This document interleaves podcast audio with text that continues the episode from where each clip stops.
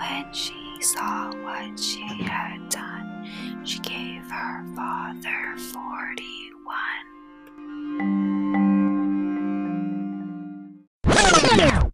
Welcome to No Nonsense True Crime. I'm your host, Emma, and today we will be covering the Lizzie Borden case.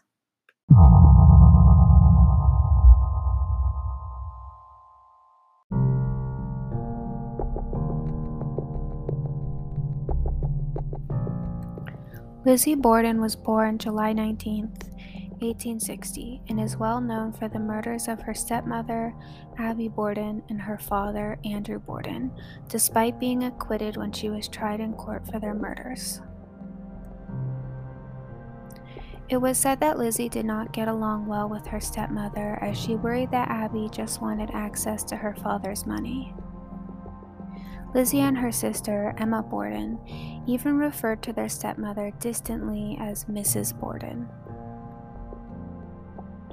It was also known that Lizzie and her sister, Emma Borden, had disagreements with their father. The two of them did not agree with how he decided to divide their family's property. The murders occurred on a Thursday morning, August 4th, 1892, in Fall River, Massachusetts.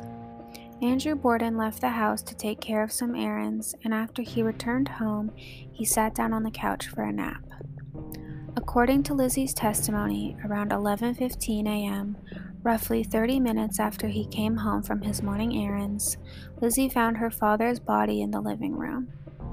Andrew Borden had been killed by repeated blows to the head with a hatchet while he was sleeping on the sofa, and his face was nearly cut in half.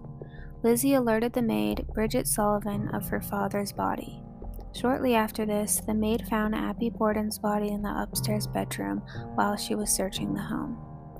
Abby Borden was also killed by blows to the head with a hatchet, but her murder was far more brutal than Andrew's, as her head was completely bludgeoned to bits.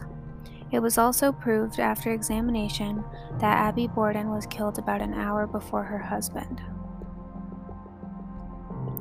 Lizzie Borden, age 32, was arrested on August 11, 1892, and charged with the murder of her father and stepmother. The evidence against Lizzie was that it was reported that the day before the murder, August 3rd, Lizzie had tried to purchase prussic acid, which is a poison. As well as this, it was reported that Lizzie tore up and burned a blue dress using the kitchen stove a few days after the murder. Allegedly, the dress was covered in baseboard paint, and that's why Lizzie burned it.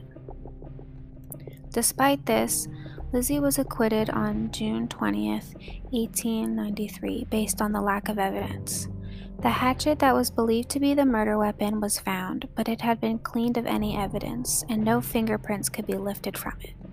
As well as this, no blood stained clothing was ever found. No one else was ever accused of the murders, and the case was never solved. After the trial, Lizzie and her sister inherited a large portion of their father's estate.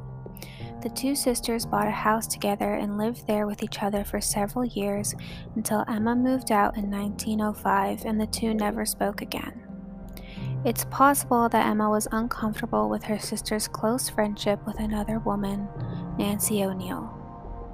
On June 1st, 1927, Lizzie Borden died of pneumonia in Fall River, Massachusetts.